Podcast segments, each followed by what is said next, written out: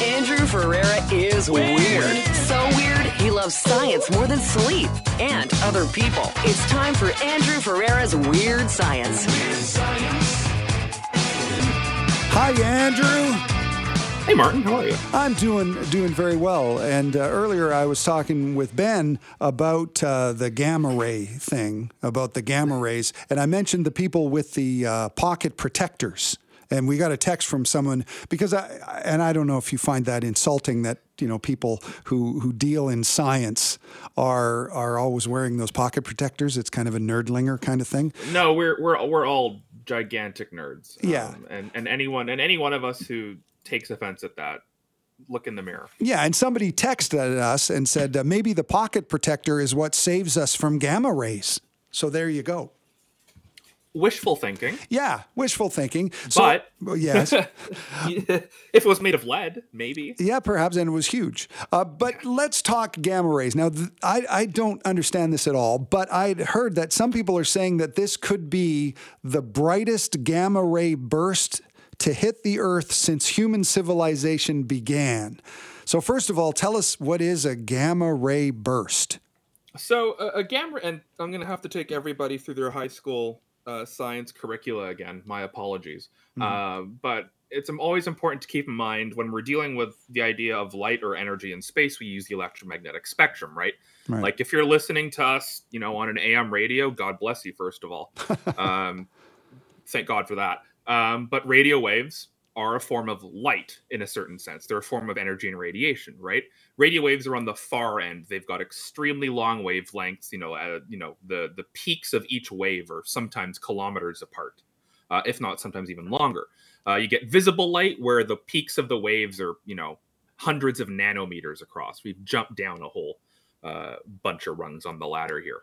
Um, and if we go down below visible light, we reach um, good old fashioned ultraviolet. Uh, it's the stuff that gives you sunburns, right? Um, that's why you always got to layer up in your UVA, UVB when you go outside, um, even when it's not super bright out. Just do it. 30 SPF. I'm preaching to the choir because I don't actually do that, but I also don't go outside, so that's okay. um, uh, and then if we keep kind of stepping down the ladder in intensity, uh, in terms of stepping down in terms of size of wavelength, we eventually hit gamma rays. Uh, and gamma rays are extremely narrow. And because they're extremely narrow, they occupy or they take a lot of energy in a very short amount of space compared to, say, radio waves.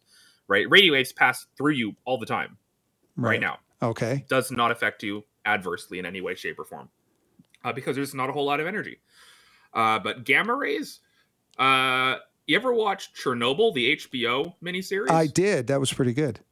Yeah. Uh, gamma rays, not for the squeamish. Oh, so it's, it's basically radiation we're talking about. it is all light and energy is technically radiation it's just certain energies of radiation are more harmful to us than others Right. and once you get into ultraviolet ultraviolet is radiation damage right it is as it comes into your skin it is breaking dna and causing your skin to peel and then you rub it off and it looks like snow and you laugh and then you feel sad um, right uh, so that out of the way a gamma ray burst is essentially what happens when bad things happen in the universe. So this could be the result of a black uh, of a collision between two black holes.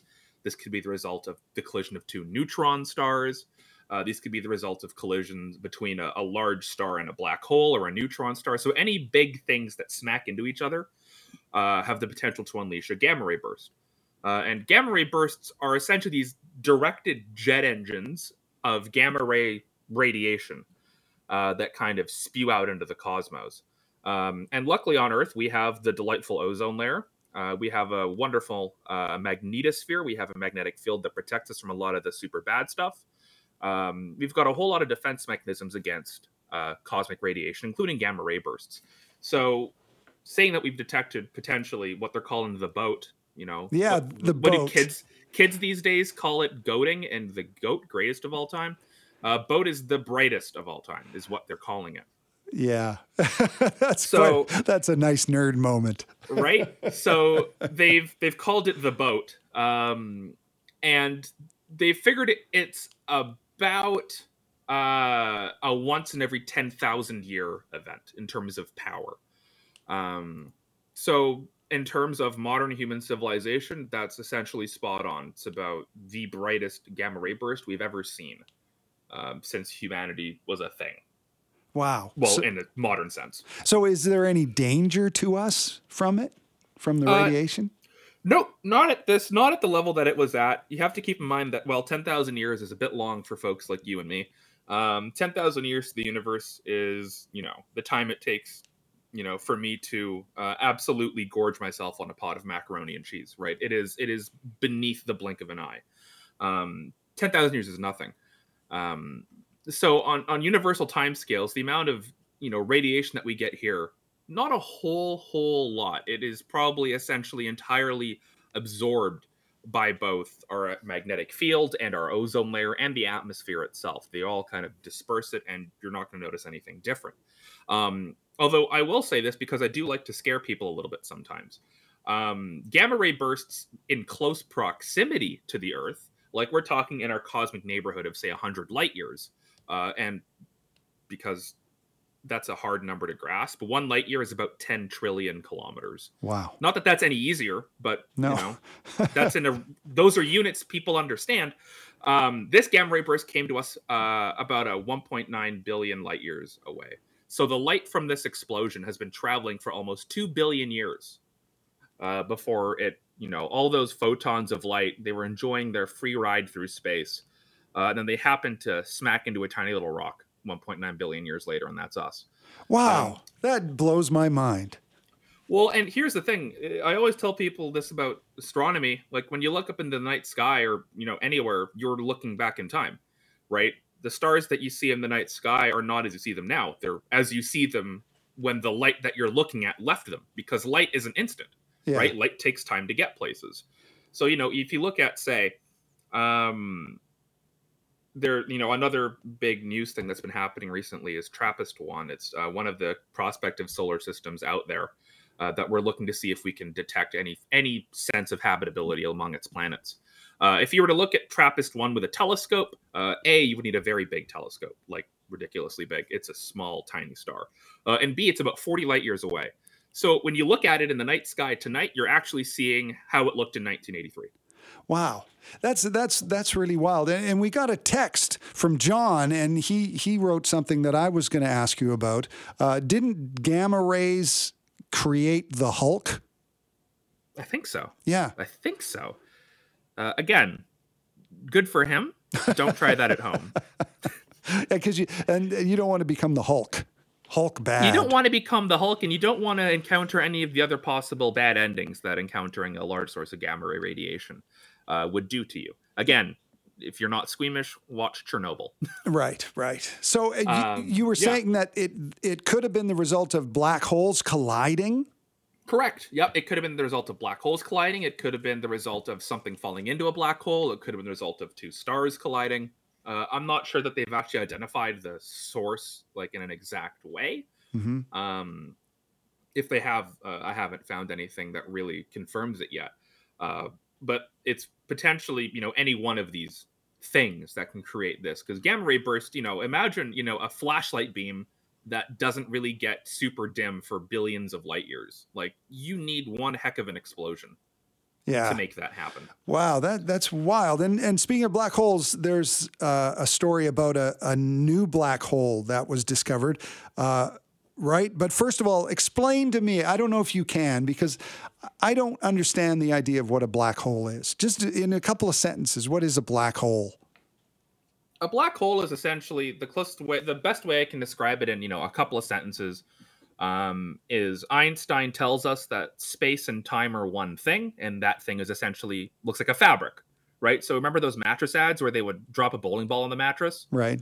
um, you know any object creates divots in the mattress or in the fabric uh, and a black hole is essentially a divot or a you know object in this fabric uh, where the divot that it makes is infinitely deep Right. so you try to it i know it, it's This not is- easy in a few sentences this Nothing isn't can going to be on the escape. test, is it? oh god no Yeah, no good. if i was charging if i was charging everyone listening you know like college tuition levels maybe but nah, No, you're all fair, good fair enough. But they're uh, but they're they've just discovered a really big one, right? Uh, they think they have. Um, and this is all due to the wonderful world of computer modeling. Um, but so basically, a black hole is this object. Usually results uh, it results from the death of a supermassive star. Uh, our sun will not turn into a black hole. It is not big enough. Um, it'll kind of go out as a white dwarf and then cool down over billions and billions of years. So don't worry about that. Okay. Um, but a black hole essentially is this hole essentially in space where the gravitational pull is so intense that not even light can escape it. Right. That's why it's a black hole. No light can escape, so we can't see it in that sense. Um, and what Durham University um, and they're the the folks behind this study here um, are postulating is that they may have found a black hole with a mass of 30 billion times the, uh, that of our sun. Um, which, if they found this, uh, oh boy, that's a big one. Um, that would be, in fact, one of the biggest black holes we've ever discovered. Right. So, so what happens? Does the black hole take in uh, celestial bodies and then they just disappear? Yep. As far as we know, uh, anything that is unfortunate enough to get caught in its gravitational pull and not get ejected uh, gets eaten, for lack of a better phrase, and we do not see it again. Wow. It's just gone. Yeah, there's a lot that we don't really understand, isn't there? Yeah, it, it, black holes are you know one of these, and black holes and gamma ray bursts as well. These have been a, a relatively recent. Uh, these t- both of these things are relatively recent in, in terms of astronomy. You know, areas of interest. Uh, you know, we only really postulated the idea of a black hole barely 120 years ago, right? You know, compare that to the length and depth of you know literature, of philosophy, uh, of other sciences. You know, these are very, very new fields. So we're, you know, every single day essentially, we're learning all sorts of new things. Um, and one of the things that we've kind of learned to do um, with black holes, and this is actually uh, what Durham University uh, is kind of leaning on to say that we found a 30 billion mass solar black hole, 30 billion solar mass black hole, um, is they use a computer model uh, to essentially look at how and i remember how i mentioned einstein's idea of space being a fabric and how things dent that fabric. Right. So when we're looking at this black hole we see space warp on the way from the black hole to us. When we look at that patch of sky we see stars get all warped. And this is an this is an effect called um, uh, gravitational lensing also unsurprisingly theorized by einstein. The guy was kind of smart. Um, so we looked at this gravitational lens and we looked at how space itself was warping due to the gravitational influence of this black hole. And their computer model seems to indicate uh, that the best fit for what we're seeing in the data, the best fit for what explains the kind of shape that we're looking at, uh, is a black hole of about 30 billion solar masses. So we don't actually know how big this black hole is. They're just looking at the data and taking what fits the data best based on what we know. Um, and that's science in a nutshell. You know, you have an idea, you grab some data, you make the best fit, and then you see if that actually matches with reality. And if it does, congratulations. And if it doesn't, we go back to the drawing board. Um, so it's not a, a, a confirmed discovery. Um, but this does open up an entirely, essentially new class of black holes. Um, so when we're talking about black holes, there's at the smallest end stellar mass black holes. So black holes, you know, several times the size of our sun. You know, mm-hmm. we could we can picture that, right? Uh, and then we get into massive black holes, which are you know maybe hundred times the size of the sun. Those are out there. Then we get into supermassive black hole. This is not a Muse reference, um, although you know, I, I did like that song. Um, we get supermassive black holes. Uh, these can be millions of times the mass of our sun. And these are the kinds of black holes that are found at the center of galaxies, right? If you think of the galaxy as a giant bathtub, the black hole is the drain. Um, and then this potentially opens up the field to ultramassive black holes, which, you know, we're now talking into the billions of solar masses. So if this is a confirmed discovery, boy howdy, uh, are we in a weird, scary place in the universe? Yeah, it, it makes you feel very small. And I'm wondering about will could could there be a black hole that could have some effect on Earth? If one were to get close enough, sure. Um, but we are nowhere, and I repeat, absolutely nowhere near any black hole or any stars that may become black holes. Um, we are very much safe from black holes. Um, but let's say, you know, the sun turned into a black hole. Uh, to put it bluntly, we would not have a good day. um, we wouldn't need sunscreen. No, you wouldn't. You would need like high powered radiation screen. Um, but here's the fun fact if the sun was replaced with a black hole the same mass as the sun, nothing would change. We would still orbit the sun as if it was there. We would just, you know, freeze and die. Wow. Interesting. So what what keeps you up at night in terms of what's out there? What keeps me up at night? Um I always like to think of something called the Fermi paradox. It's this question posed by mathematician Enrico Fermi, uh, F E R M I, for those who are so inclined. Um, the Fermi paradox. It's the question that seeks to answer the apparent uh, mismatch in how large the universe is and how and the reason why we have not detected any life besides our own. Right. So I'll run you through a few numbers here, and I understand numbers are scary. I barely passed my grade 11 math. I got 52%. So I'm, really? I'm in the same boat as all. Oh, yeah, trust me. Math numbers do not do well with my brain. Uh, I'm good at ideas, not numbers. Okay. Um, so let me run this past you. So our galaxy might have 300 billion stars. Okay. Okay. 300 billion, one galaxy. That's ours. Uh, our studies of the galaxy show that perhaps every planet has maybe two planet. Every sorry, every star has maybe two planets. Maybe. So let's just, for simplicity's sake, say every star has two planets. So that means in our galaxy, there are now 600 billion planets. And you mean to tell me that there's life on only one? And this is one galaxy. And the universe has hundreds of billions of galaxies, each with hundreds of billions of stars, which means there are hundreds of billions of billions of planets. So then the question is if there are so many potential lottery tickets for life, why are we alone? Wow. Yeah, that's a good question. And what why does that scare you so much? Well, it only it, it kind of leads you to a couple of conclusions. You know, one potential conclusion is that we're the first. Okay. We're the first you know, spark of life in the entire universe. Um, at least in our local area. Uh, the second conclusion is that we're the last. Ooh. And that there is nobody else left. And Ooh. we are the last Ooh. vestige. Ooh. The third conclusion is that we are just lucky. And perhaps this is a universe in which life cannot exist outside of this one coincidental pocket. Wow. There's another conclusion you can make, and that's, and this is my favorite one.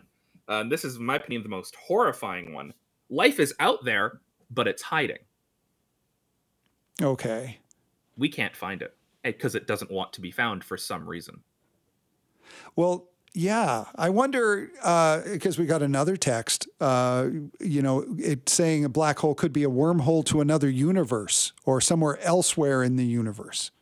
What are the, what are the odds of that? Uh, anywhere between zero and a hundred. you know, there's no way for us to know. Uh, our understanding of physics breaks down when we try to analyze black holes. Um, every single tool that we have breaks down at what's called the event horizon, like the lip of the drain. Once you go over that lip, all of all of everything we know breaks. Um, so you know, if we have a volunteer who wants to try and figure that out, good luck to you. Um, but until we find a way to have the physics of the universe make sense in a realm of infinite gravity, infinite density, zero light speed, um, we're frankly never going to truly know what happens inside. So, I guess for scientists, it requires a lot of being able to be comfortable with not understanding certain things. And yes, and it also leads to what I think is a lot of the romanticism about astronomy. It's the idea that it's this pursuit of knowledge that and you know you could argue all knowledge is this way but the pursuit of knowledge in a grand sense that will never end that will always be left to your descendants and to their descendants and to their descendants um, it's truly one of the grand you know adventures, if you will, um, in in the entire universe. That we are lucky enough to be conscious enough to engage ourselves. Um, I'm going to borrow the words of Carl Sagan. Um, you know, we are the universe's way of knowing itself. Right. Right. Okay. The stuff that the stars and planets and everything are made of, we are made of the same things. We are just them in a coincidental, you know, organization of molecules and whatever. Uh, and we happen to be conscious for a few years. Uh, so it's pretty cool that we get to try and explore everything else out there. Well, thank you, Andrew. I uh, you always leave me with a lot to think about. Yeah, it's yeah, yeah, no, it's it's a lot, but it's it's fun.